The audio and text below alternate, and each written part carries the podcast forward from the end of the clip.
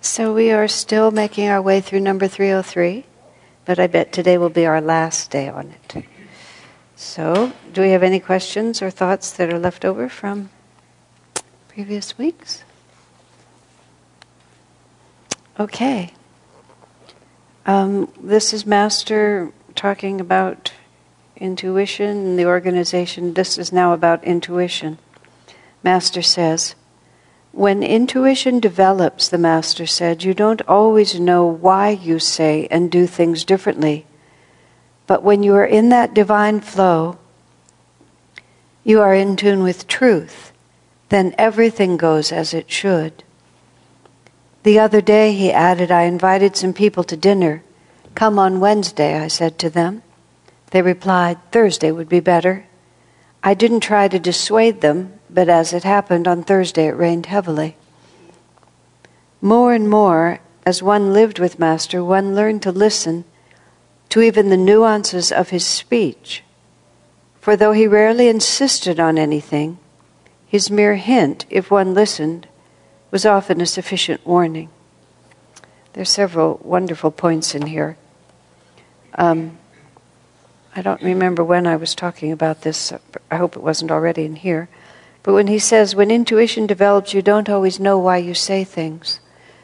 When I watched Swamiji function, which was re- a reflection of this, from, from the perspective in which I live, you imagine that somebody of expanded consciousness calculates what they say.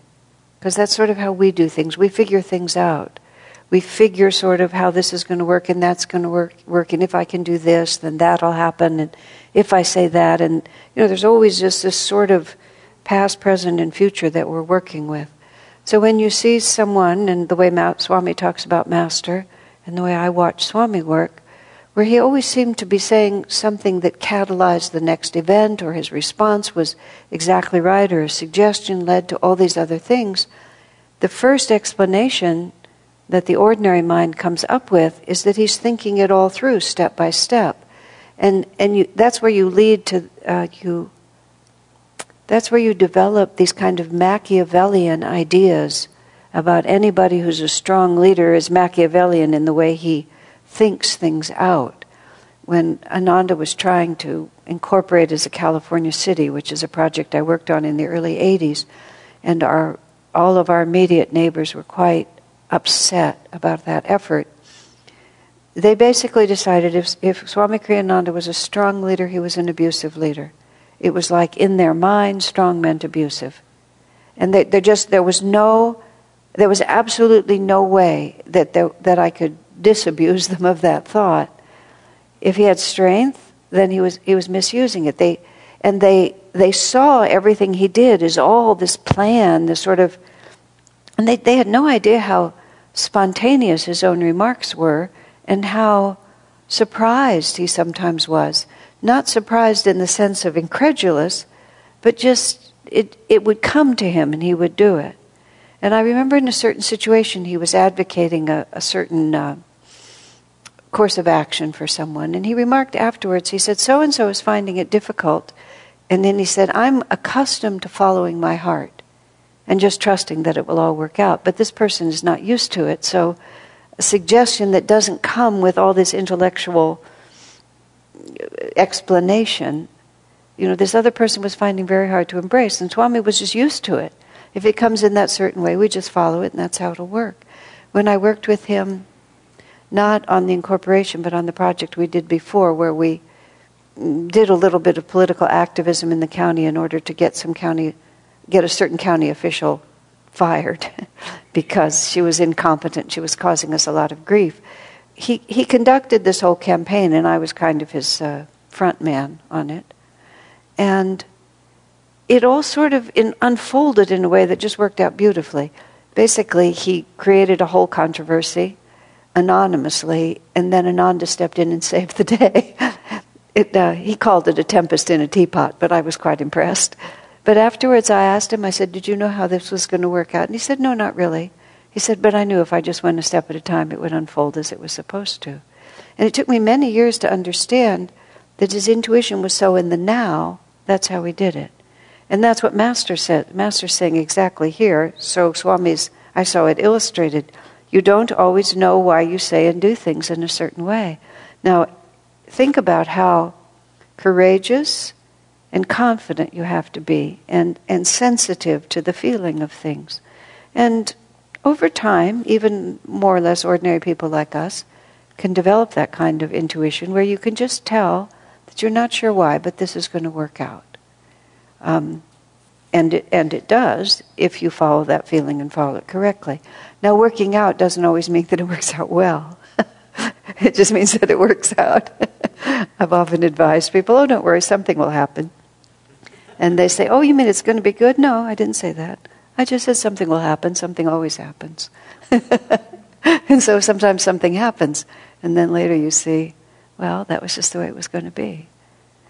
Um, it's very important to realize that because otherwise we try too hard to protect ourselves with too much thought.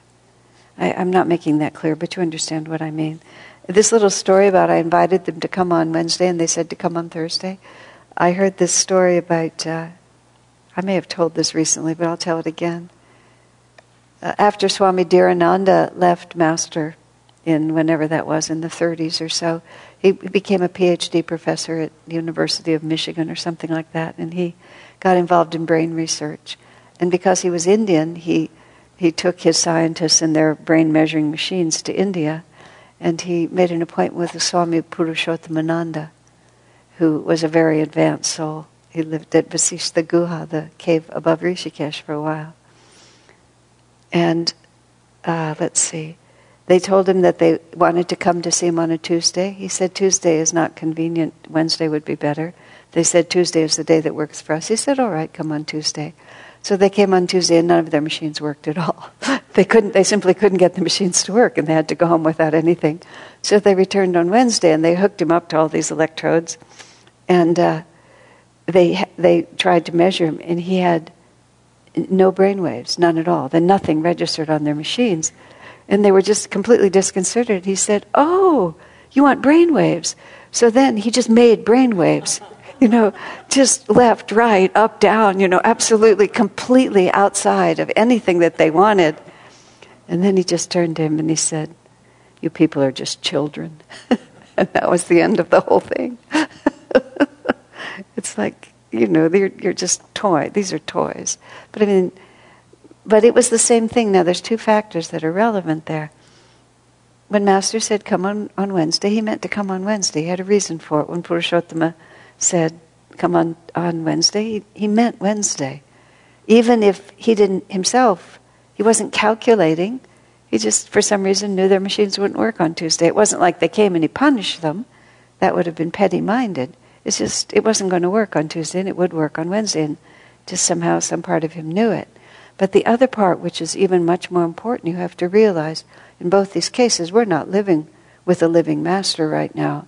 But it's still important to know that. He didn't insist.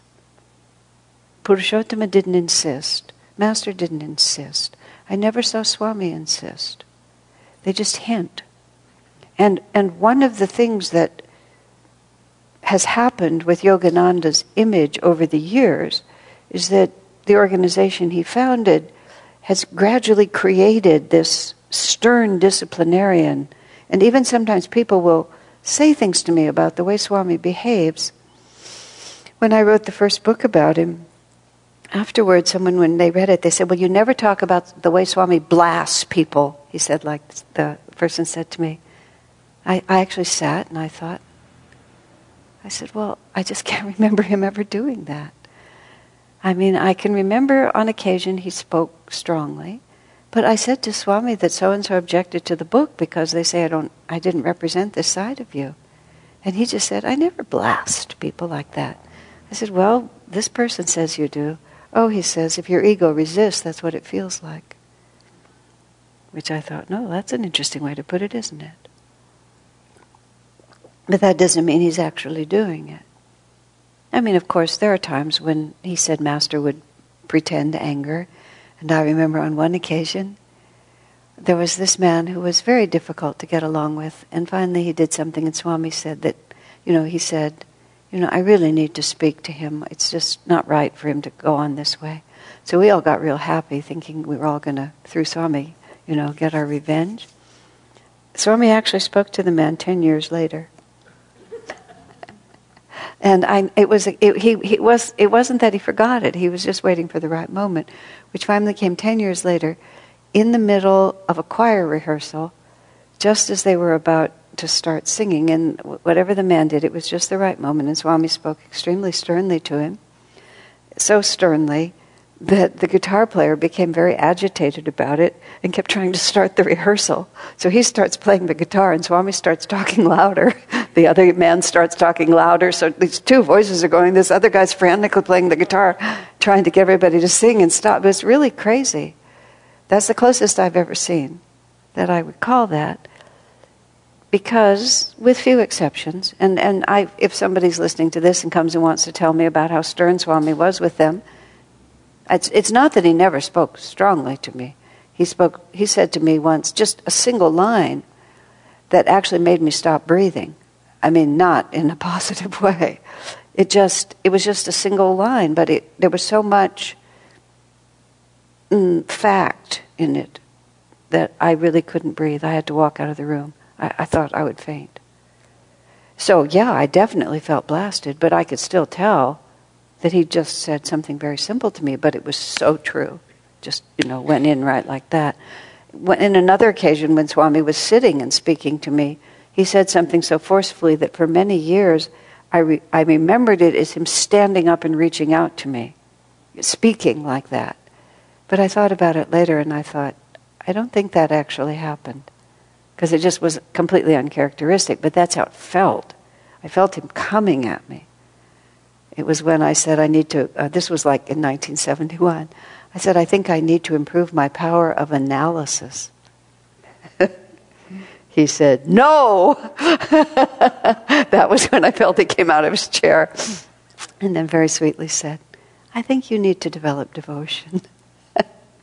but it was like, just erase that thought. That's, that was the force I felt was, do not go that direction. It was, I was just if something is not working for you, you imagine if you do more of it, it'll work for you. You know that the only problem is I'm not doing enough of it. Everyone is like that. We just, whatever direction we're going, we just want to keep going, and it doesn't occur to us that the whole premise is wrong. I felt with that, he wanted, my feeling when that happened was he wanted to grab the whole thought and just expunge it from the ether. You know, just get rid of it. It's like my, the, the image that he came forward was, I think he just kind of reached out and just threw it away before it even had a chance to kind of land in the universe. My only excuse was I'd been there maybe two months. But I never forgot it. Um, so, the, the point, the other point is that what a master does is a master does not compel you into a new way of behaving. We have this thought in our mind. We have a very external idea about change. And we have a very external idea that is we want to mold our behavior, we want to discipline ourselves, we want to do these practices, we want to have these attitudes. And a great deal of it is, you know, we're kind of at war with ourselves. And we think if I can just get myself to do this, then everything will be different. And so we picture this disciplinarian who, and, and we, we sort of want that. We want somebody to make us different. And so we, we project this, even this idea of a guru we project this idea is that somebody's going to make us be different. And in a very strange way, we're actually that we're actually looking for a shortcut in that. We're looking for someone who's going to make it happen for us. But a true master knows that he's not making anything happen. What he's doing actually is awakening our he's he's awakening our own higher vibration so that our spontaneous reaction to life will be on a higher octave. And the very nature of that awakening cannot be created by an, a force imposed from the outside. It has to come from a, a, a natural realization. And for almost everyone, um, love works better because what happens then is we, we, we're not afraid and we're inspired. And of course, somebody who loves you can also be stern with you. And, and Swami has been stern. I, I would not, it would be unfair to say that he wasn't. But if he has to be too stern, that means he's having to persuade. And I never saw him try to persuade someone. That's the point that I really mean. If you, if you were interested, he would respond. But if he had to, to argue with you and force you to understand and, and fight against your delusions, it just wasn't time. It just wasn't time because if you got it that way, then you would just go find another reason to go around it. And, and even in Autobiography of a Yogi, and we think of Sri Yukteswar as having this very stern demeanor because of the stories that Master himself tells. But there's also that story about Kumar, the young man that Sri Yukteswar was so attached to. And Kumar wanted to go back to his village, and Sri Yukteswar knew that if he did, he would fall in with bad companions, and he would develop habits that would make him unsuitable for the ashram life. So Kumar was determined to go back in, into the village, and the autobiography says, despite the master's gentle hints. I mean, you would, you, his whole life, spiritual life was at stake. You would have imagined that Sri Yukteswar would have blasted him, don't go, don't be a fool.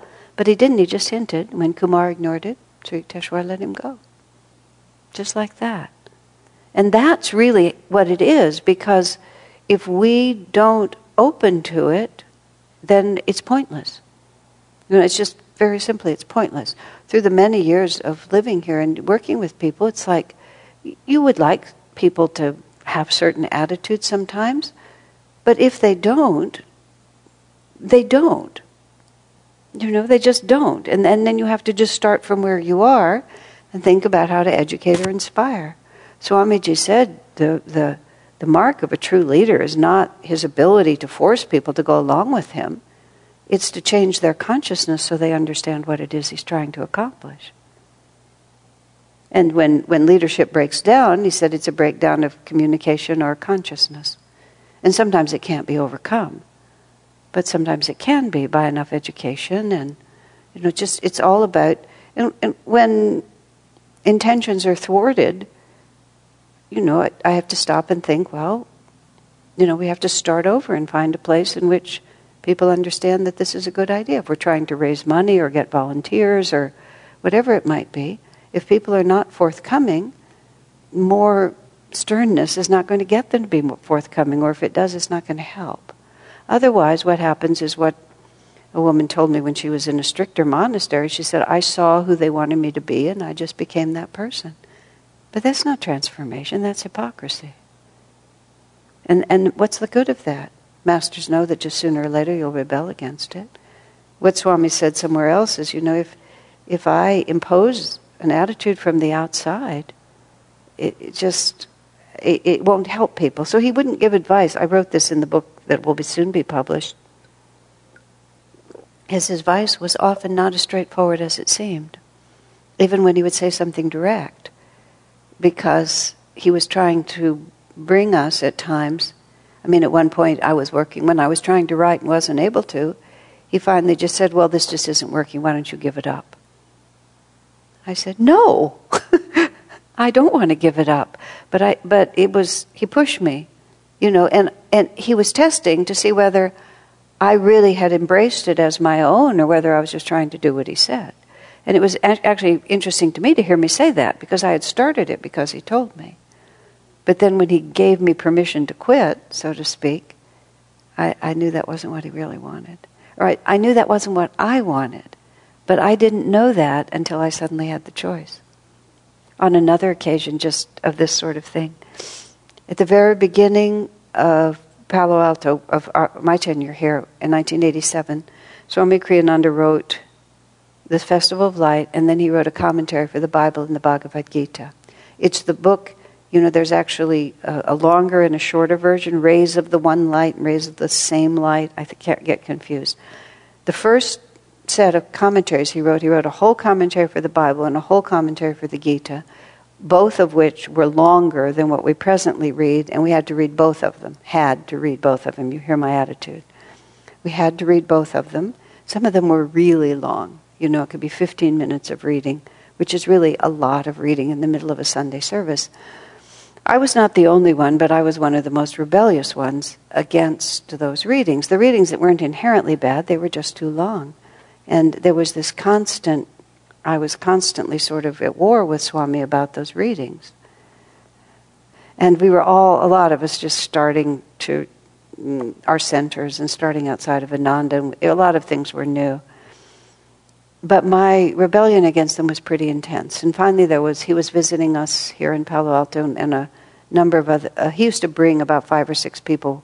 The, the main leaders from Ananda Village would usually come with him when he came here, and they would all meet in our house. It was kind of like a, an off-site meeting place where nobody had any responsibilities.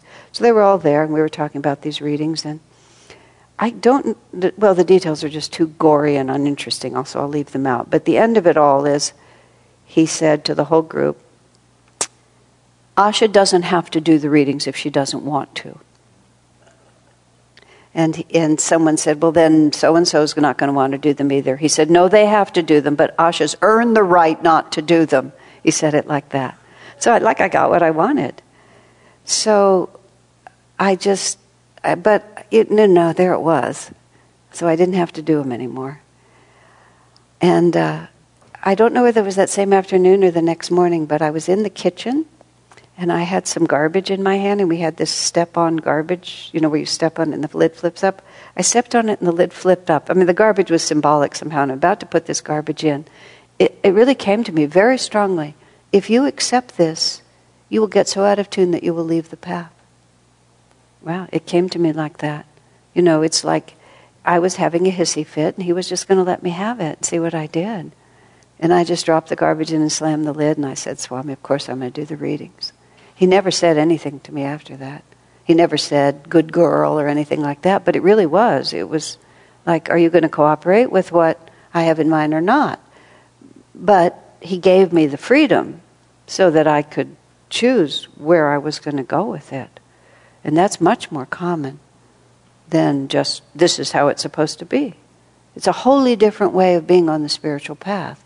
And it's true even now. You know, it's, it's like people will suggest things to you, and it behooves us to listen to each other. But, you know, in the end, it has to be our own spontaneous feeling for a very simple reason, otherwise, it won't last. Or you can you might even do it for several incarnations, but suppressed energy sooner or later finds a way to express itself. And usually, if it's just suppressed, and suppressed means I still want it, I think it's good for me, but you've told me I can't have it, so now I can't have it, which is quite different than saying, oh, I wish it weren't so, but I know it's the right thing, I have to do it. I mean, you can not like it. I don't like it a lot of time. I didn't enjoy the readings. they were too long. And about several years later, what happened was, in fact, he wrote the, the commentary on the Rubaiyat, and it was so beautiful and it was so new that we shifted over and we read the Rubaiyat for Sunday service. You all remember that. And then we finished a year of it, and then we did a second. We did it all over again for a second year. Then we're approaching the end of the second year, and we're going to have to go back to those other readings. And what Swami describes, he said, you know, there were just fax machines. We didn't have email then. He, he claims to have received a damp, tear stained fax from me. he always spoke of the damp, tear stained fax I got from Asha, pleading with me not to, not to force those readings on her again. and so then he wrote the shorter one.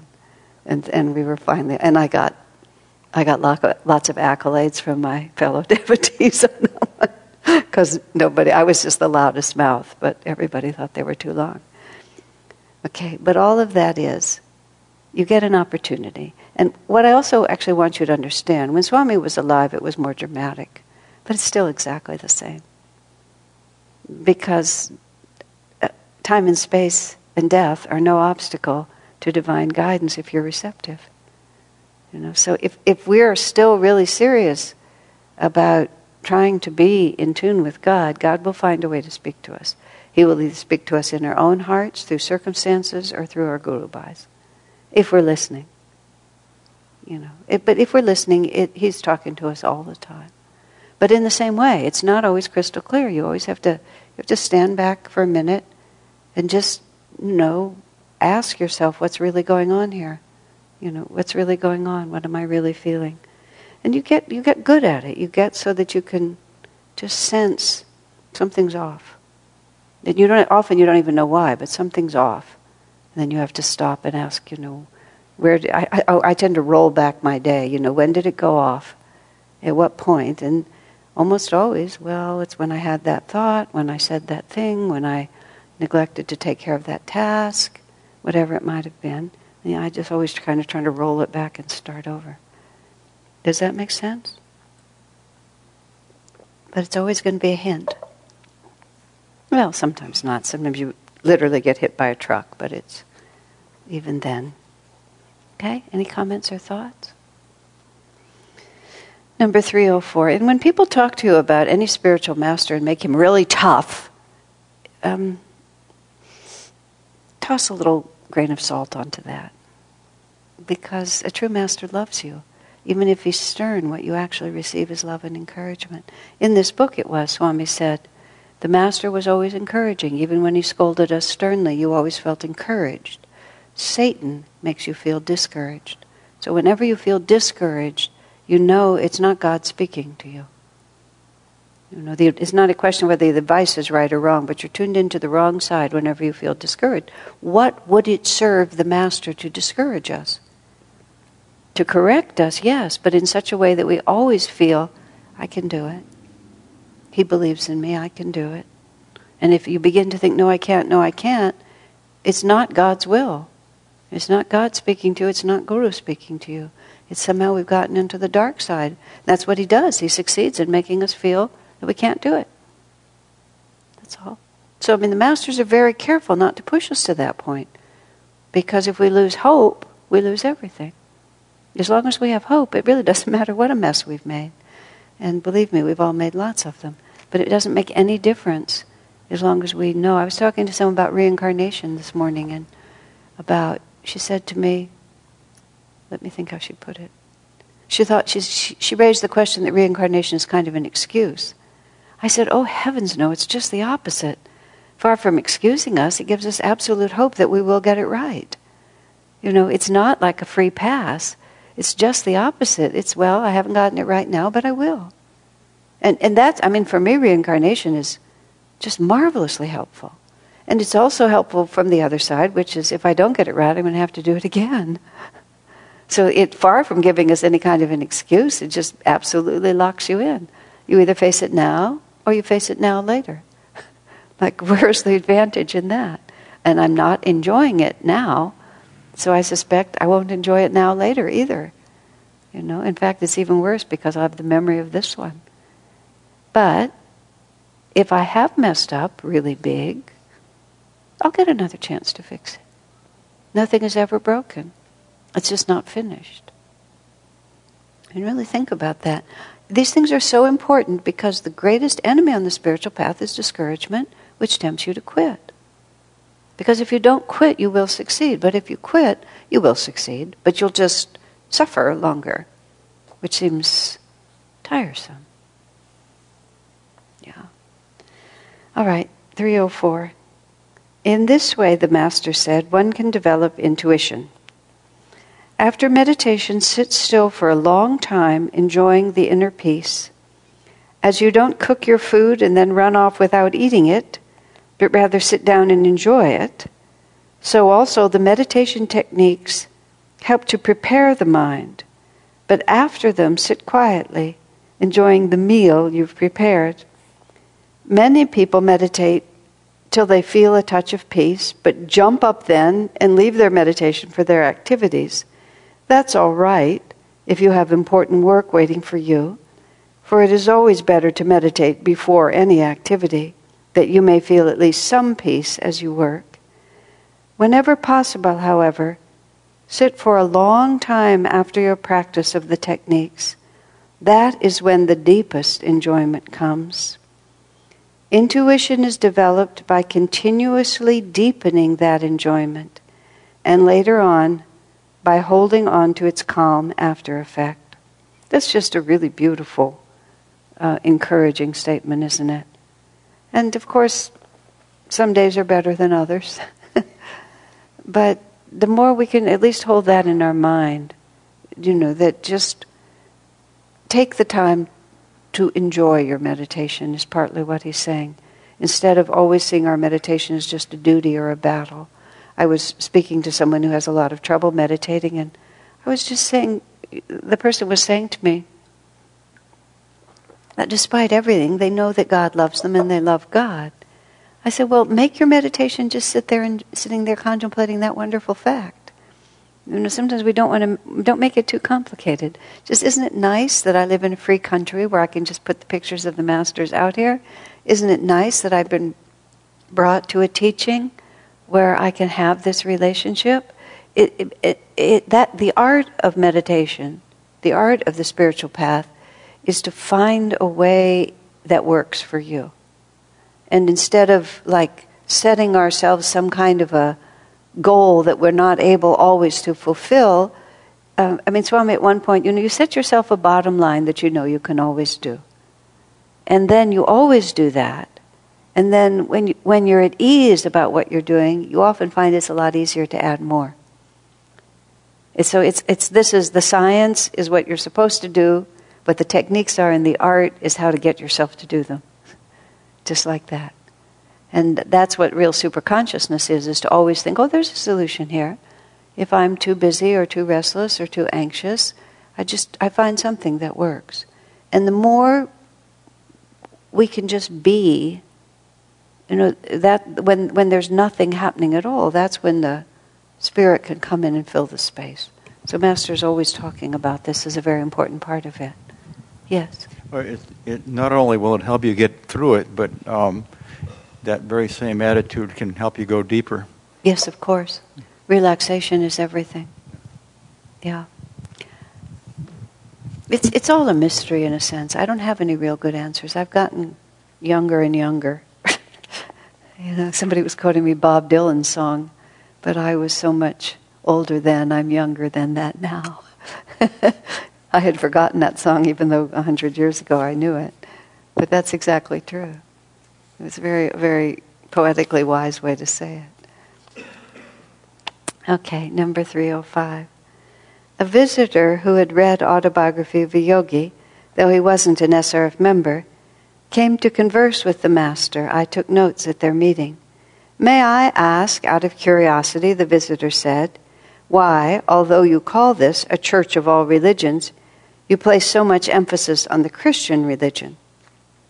Actually, the Master replied, we place emphasis on two of the world's great religions Christianity and Hinduism.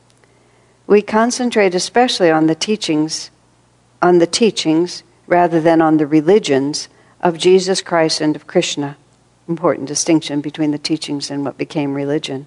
I do so because this was the wish of Babaji. He and Jesus together sent this mission. They are the first in our line of gurus.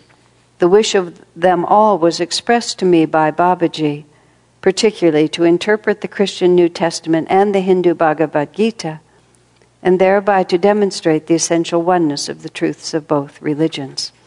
And this is an extremely important understanding of what Master's mission really is and how it, really develops. Um, some people I mean, we have put in this temple the symbols of all these world religions, even though we reference very few of them except for Christianity and self realization. It was a it was a conscious decision to try to think of a way that we could immediately create a sense of universality when what you actually see when you come in is the altar with all the gurus on it. So it's, it's hard for people to believe that this is a temple dedicated to the saints and sages of all religions when there's one line of gurus on the altar, and that we're not sectarian because we're disciples we have a particular practice. So we had the thought in our minds that if we put the symbols of the religions, people would at least have to try to sort of figure out how all that went together. But we have never, or rarely, but virtually never, really done anything that actually represents any of these religions in the in the terms of the outward rituals, the outward prayers. I mean, we've had a few things more recently, but it's not at all part of our liturgy or part of our teaching, as it is in some places. They'll have services where this week it'll be they'll do Jewish prayers, and next week they'll do Native American rituals, and then the following week they'll do Buddhist things, as as an attempt. I mean, as an expression of the universality of it all. But what Master is showing is is is that the the essential principles that became the religions um, are all the same. And once he proves that point with Hinduism and Christianity by emphasizing the teachings of, of Krishna and Jesus, which are considered to be the polar opposites, east and west, you know, in the, in the point of view, once you can show that the principles are the same, from that understanding you can extend out into all the religions that are based on Sanatana Dharma. Swami, at one point, he was actually, this was when he was actually writing the book, The Revelations of Christ. And he had a friend who uh, was an Episcopal priest. That man has since passed away from this planet. But um, the man was a little, he became a little defensive at a certain point, and a, a little defensive of Christianity and a little defensive against self realization. But Swami still sent the manuscript to him.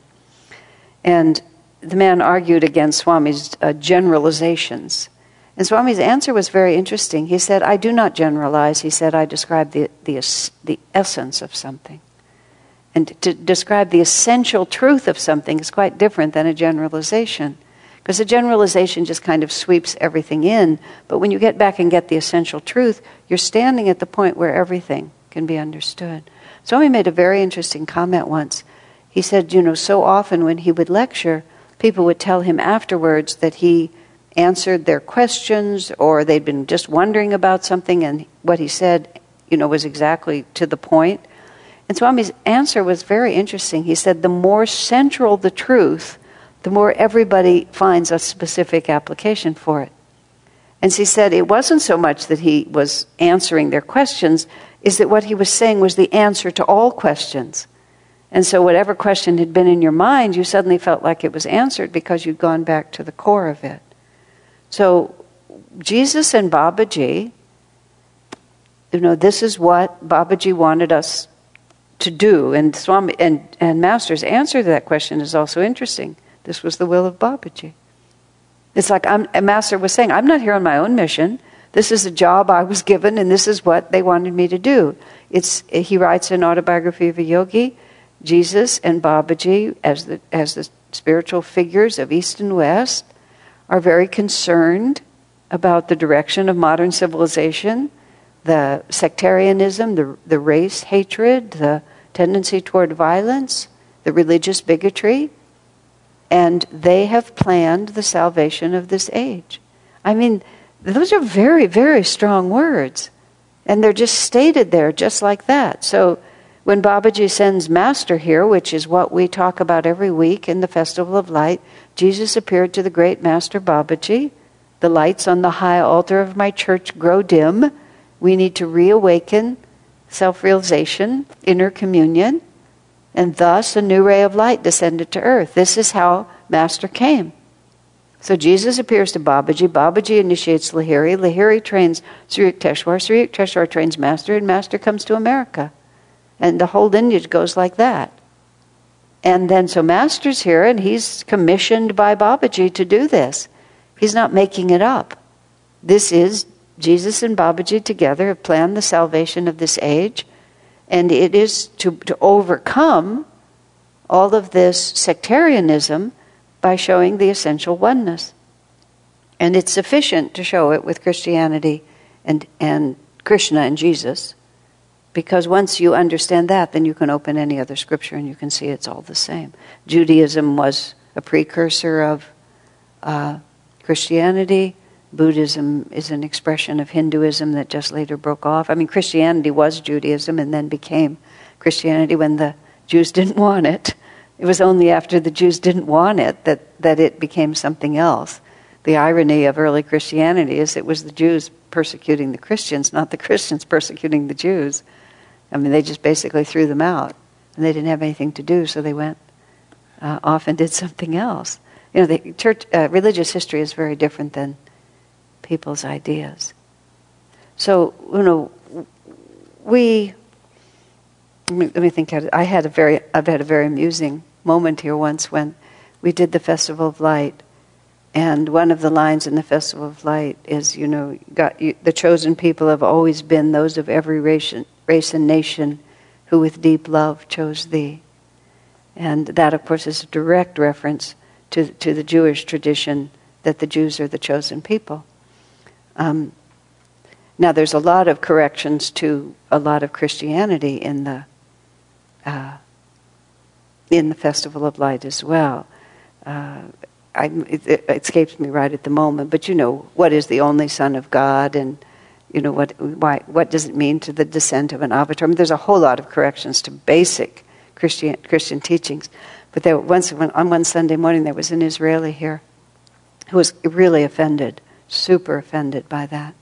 And so when I got outside, they sort of, I think it was a woman, she sort of stirred up her courage and came to me and just told me how offended she was by what I said. And this is one of these moments where intuition comes to you. Oh, I said, we're also offending the Hindus and the Christians. You just don't get the references. and she just looked so shocked. But then, what could she say? I said, it's all being corrected. It's all being reinterpreted in another way. People are so anxious to feel offended. And that was even partly the name of this question. You call yourself all religions, but you're just Judaism. I mean, you're just Christianity and Hinduism. And Master wasn't going to be offended. Partly, I think that's why he just said it was the will of Babaji, which is he, he was going to just cut through the whole argument. But, but once, you, once you get what any master is saying, you can read all scripture and understand it. And that's how Sri Yukteswar trained Yogananda. He spent a long time teaching him the key to Scripture and then said, you know, they, they spend a, a long time studying a very little about the Gita. But then at a certain point, Sri Yukteswar says, well, now you understand Scripture. And Master said after that he could open any Scripture and he could immediately understand it because he, he stepped back into the essential. The, that's why Master said self realization has come to unite all religions.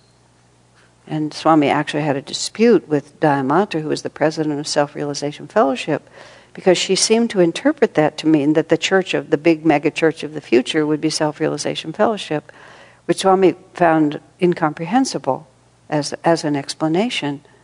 So he said he couldn't possibly have meant that. What he meant was that people will begin to understand that the principle behind all religions is the expansion of consciousness by raising the energy in the spine and becoming attuned to a higher reality.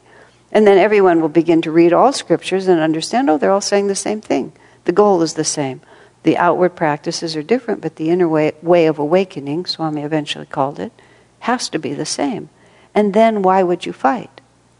What, what people try to do now is they try to say, well, I respect the way you do this, and I respect the way you do that, and, and so we do a little of your ritual and a little of this one, but they, they conflict.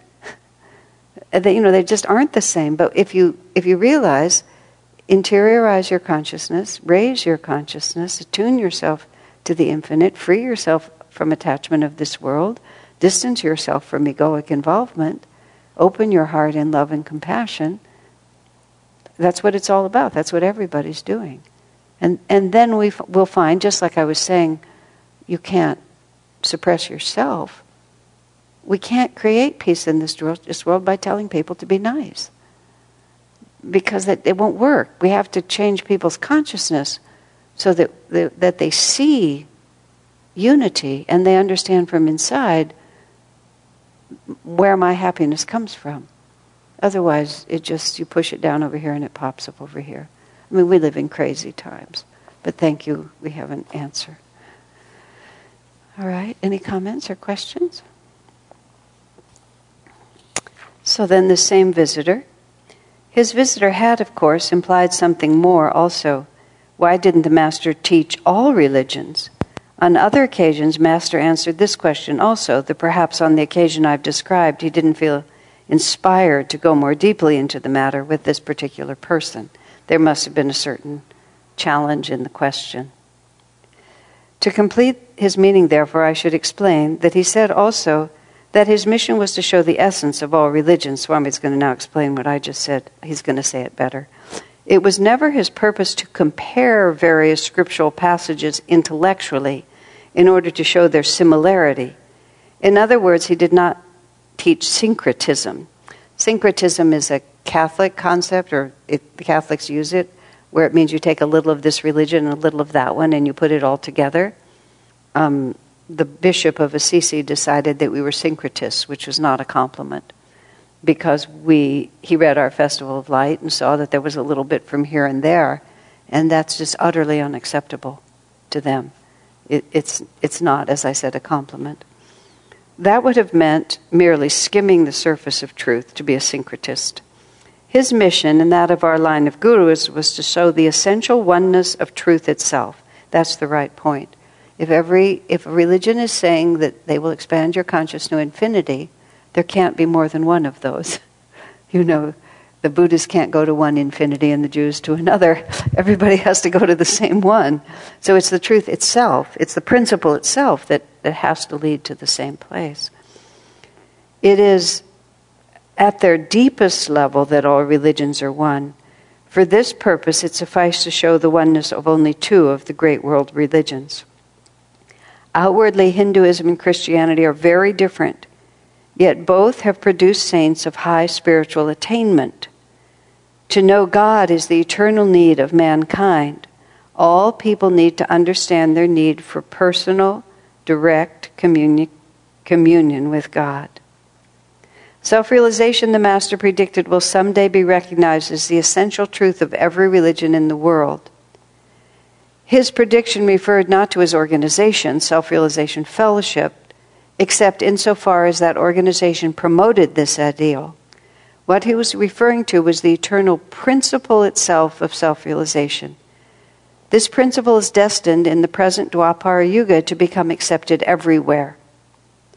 The true purpose of religion, regardless of its diverse dogmas and credos, is union with God, the eternal self pervading the whole universe. In another place, Swamiji gives special respect and reverence to Hinduism as the only religion that has maintained the principle of moksha, which is absolute final self realization. The Buddhists go to nirvana. I don't think the Jews really go anywhere. And, and the Christians consider it blasphemous to imagine that you could be one with Christ. You know, even though Jesus said, Be ye therefore perfect, as our Father in heaven is perfect. But the Hindu tradition holds that thought of absolute transcendence. And among other reasons, that's why India remains, as Swami sometimes calls it, the guru of the world, because all the other cultural traditions have brought that, that down to the point where we don't understand anymore. And you see, it changes everything, completely changes your relationship to this world, too, and it makes everything you do in the world for a different purpose. It becomes a means to an end. It doesn't absolve you in any way from the necessity to apply ourselves with tremendous discipline commitment. But it makes the rules of engagement entirely different. So it's very important. So let's take a little bit of a break and then we'll come back from there. All right. Any comments or thoughts before we continue onward? During the break, I was asked the question, which is an interesting question, if Swami's intuition was always right, and if Swami ever changed his mind. you know, and I, I, I, I, was sort of just going through that just a little bit. Um, Swamiji said that Master often changed his mind. I mean, not not randomly, not whimsically, but Master was quite willing to change his mind the phrase Swami used was even if a person is infallible, it doesn't mean that their first comment is their last comment. it can be a starting point. And it's not like they're, you know, it's the same thing as intuition is not this calculated thing that needs to be imposed. It's just this is what seems right and this is what I say. He said when Master was presented with new information or a new perspective, he would listen attentively and change. I often saw Swami change his mind. You know, he was emphatic about those those readings, and then later on he just simply did it differently.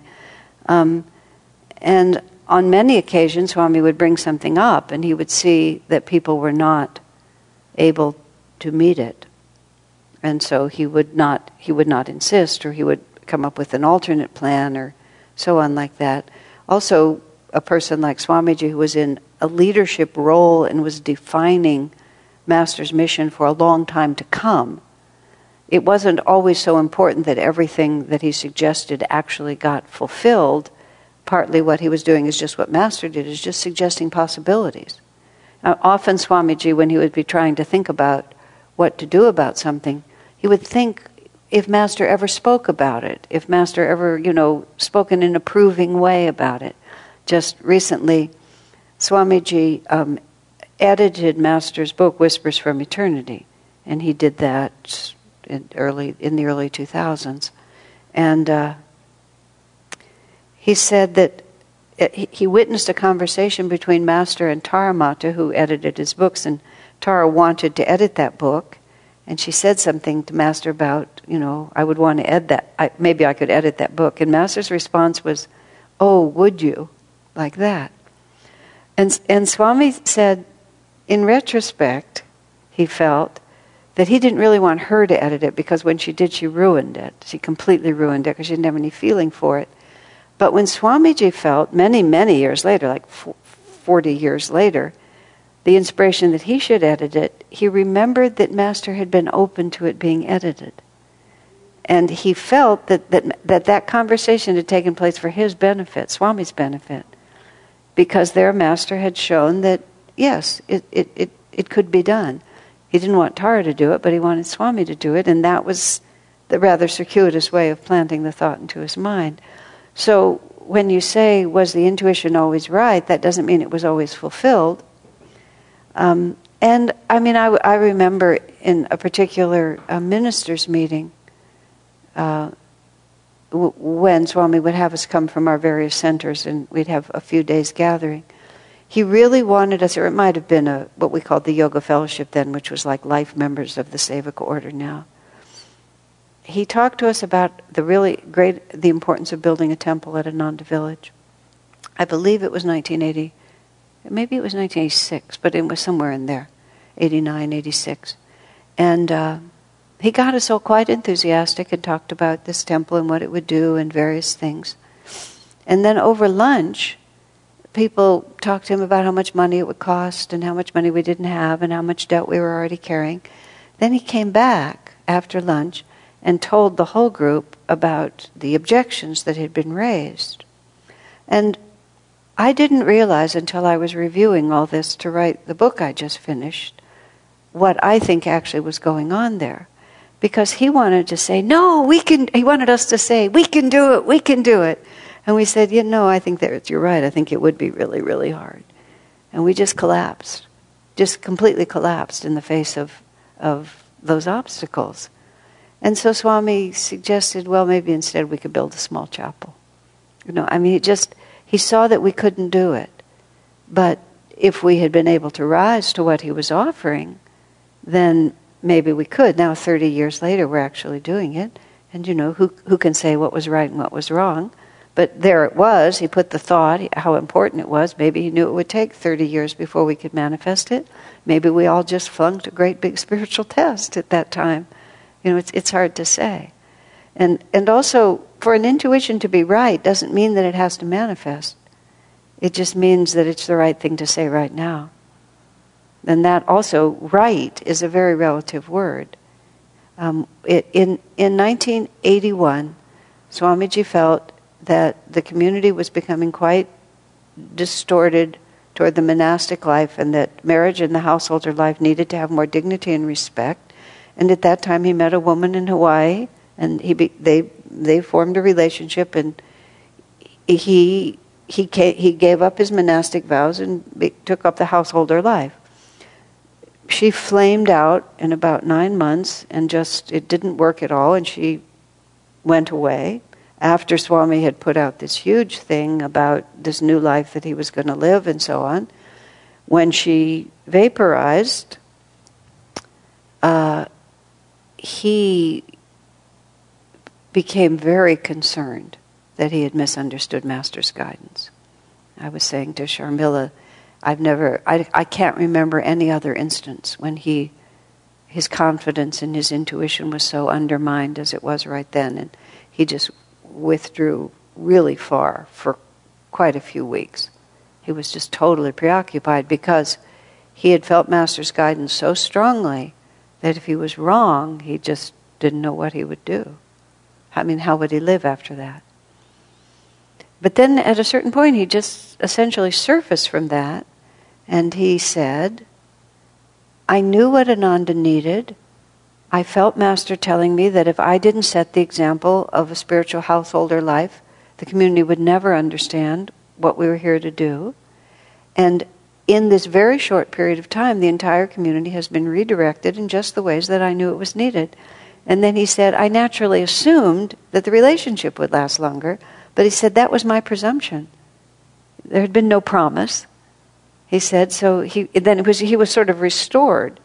It was like he had heard correctly, he just extrapolated one step that there was no particular guidance for.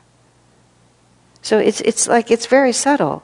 That's why whenever I try to teach people about intuitive guidance, I said, well, you know, if everything works out right, that, that may mean that could mean that your guidance is right. And if it if absolutely nothing works out, that means your guidance might be right. You know, there's just no way to know. You can't judge it from anything that shows. You can only judge it from what it does for your consciousness. And it's, it's very, very subtle. And we just have to keep working with it, and we have to be quite unafraid to fail. The other example of intuition is Swami Kriyananda was expelled from Self Realization Fellowship in 1962. As a resu- it came about as a result of an effort he made in New Delhi when he was in charge of an, uh, SRF's work, YSS, in India. And with Dayamata's permission, he decided that he would try to build a temple in New Delhi dedicated to Master with the belief at that time, and this was just like what, uh, you know, a decade after Indian independence, and the entire country revolved around the capital, which was New Delhi. And if we had, a, if he felt if there was a big temple to Master in New Delhi, the whole country it would change everything about SRF's work there. So, but at that time, Prime Minister Nehru controlled all the land use in Delhi, and and ashrams and priority and and societies like that had absolutely no priority, and and he in order for him to get land to build a temple, Prime Minister Nehru had to say yes personally. So, anyway, in the end, he got Prime Minister Nehru to say yes. It was an impossible task. And then SRF in Los Angeles decided this was extraordinary presumption on Kriyananda's part, and he was trying to set himself up as a new guru in India. And everything just cascaded in a nightmare, a, a fracturing of his relationship with his guru bhais, which we should thank God for every day, because otherwise we wouldn't have Ananda.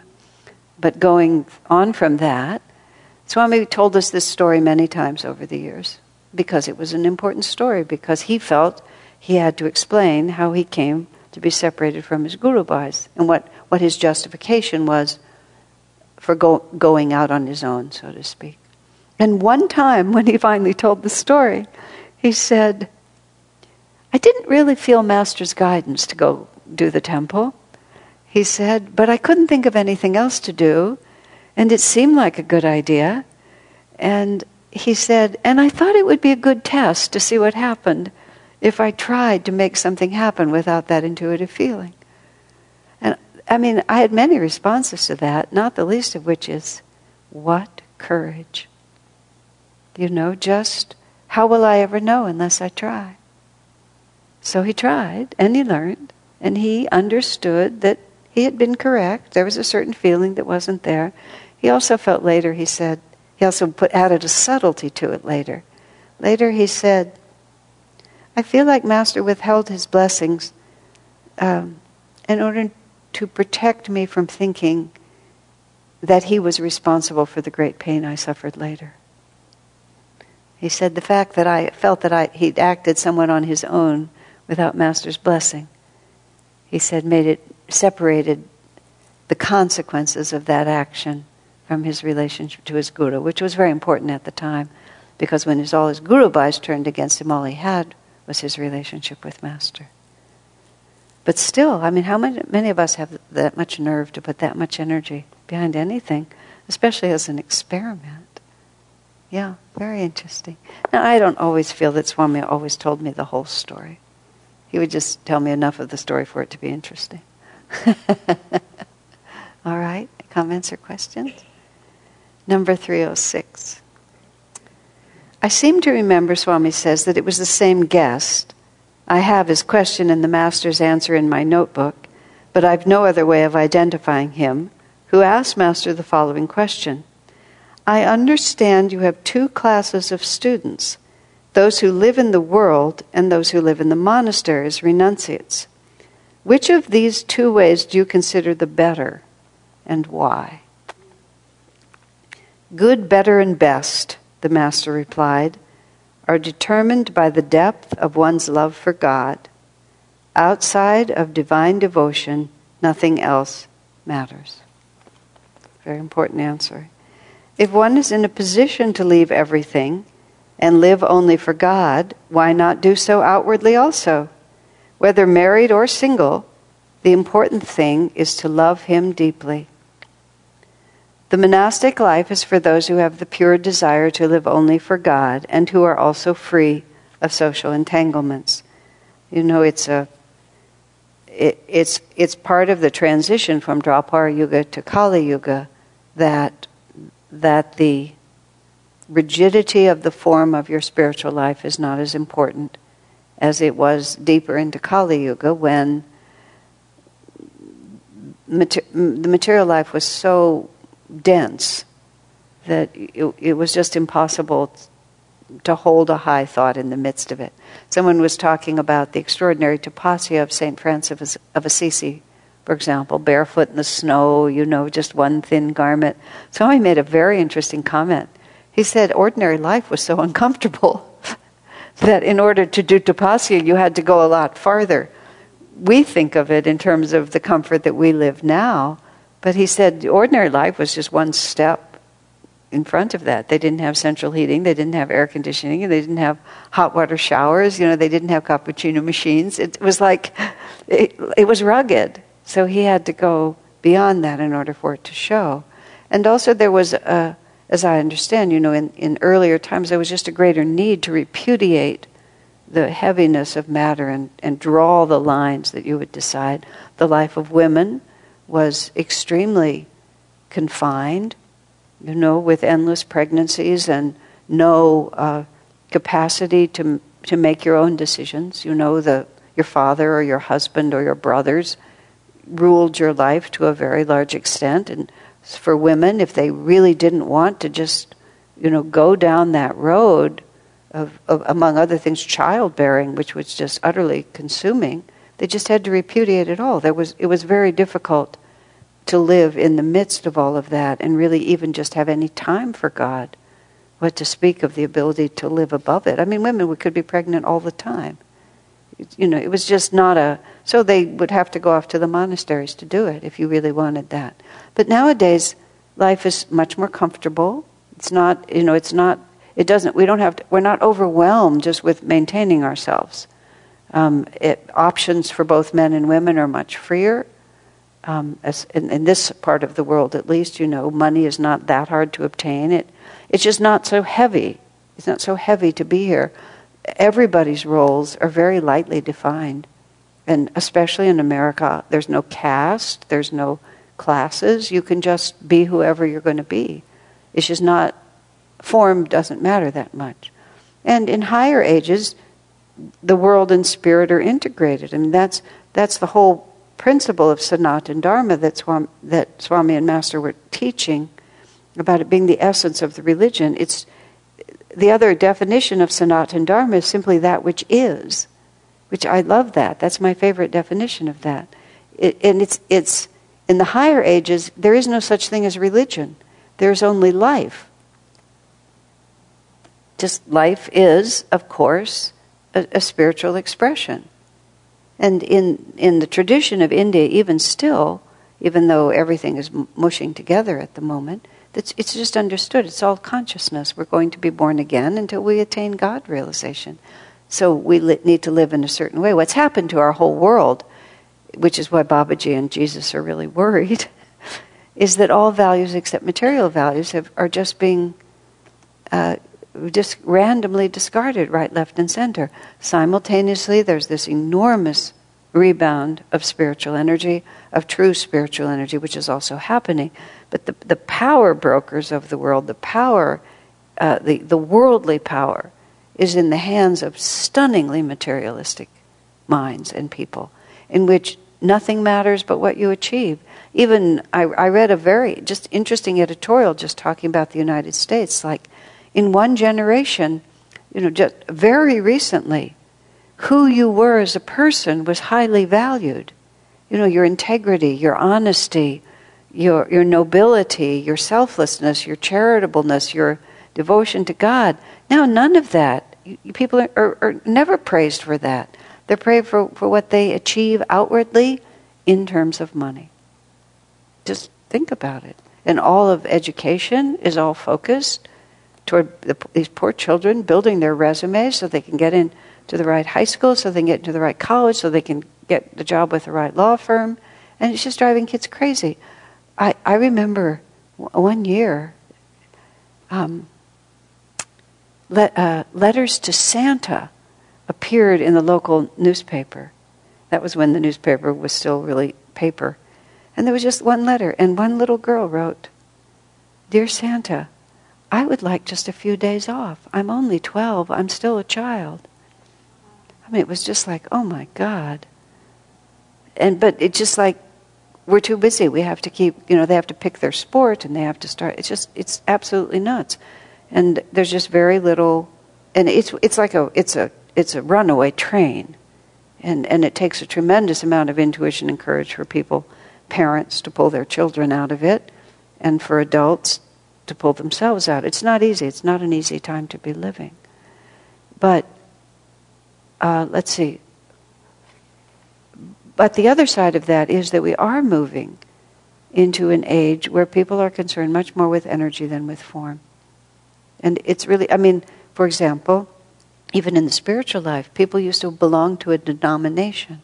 You were a Lutheran or a Methodist, you'd go to a new city and you'd join the Methodist church, you'd join this church. And now people go, if they go to church at all, they go where they feel inspired.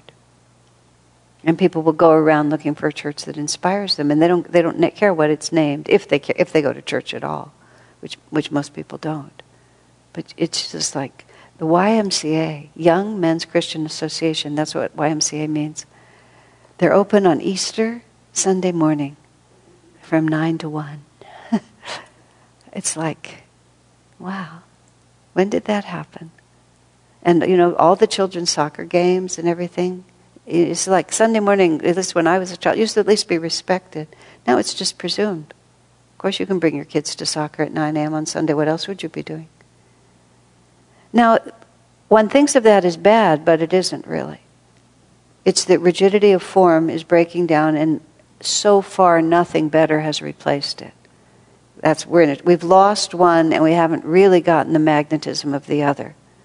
But overall, in the end, it'll be better because there was a lot of hypocrisy going on.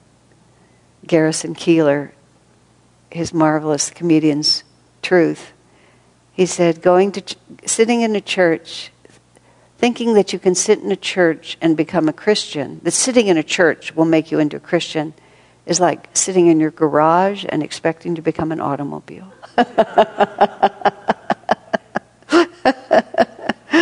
but that's how people did think. And so, therefore, if you were a monk, you were spiritual, and if a householder, you weren't. If you were really serious, you would be a monk. And so this man said, You have two kinds of students, don't you? Some, are, some live in the world and some are in the monastery. Which is better? Good, better, best, Master said, how much you love God. And that's what we have to say to ourselves, too, because we might not be choosing between householder and monastic or whatever it might be, but we're choosing between a thousand different things good, better, best. The only thing that matters is how much you love God. In the end, that's all that you know. That's all that, that they ask. Think of your life review. You know, did you meet all your deadlines? Did you, you know, get the promotion? Did you get the house built? Who cares? What was the joke? You know, they say in heaven the streets are paved with gold. So the angels, when some rich man tries to get into heaven, carrying all these bars of gold, one of the angels says to the other, Why would he bring pavement up here? it's just so silly, but you see the perspective on it. well, any comments or questions before we call it a night? All right. So, that's it.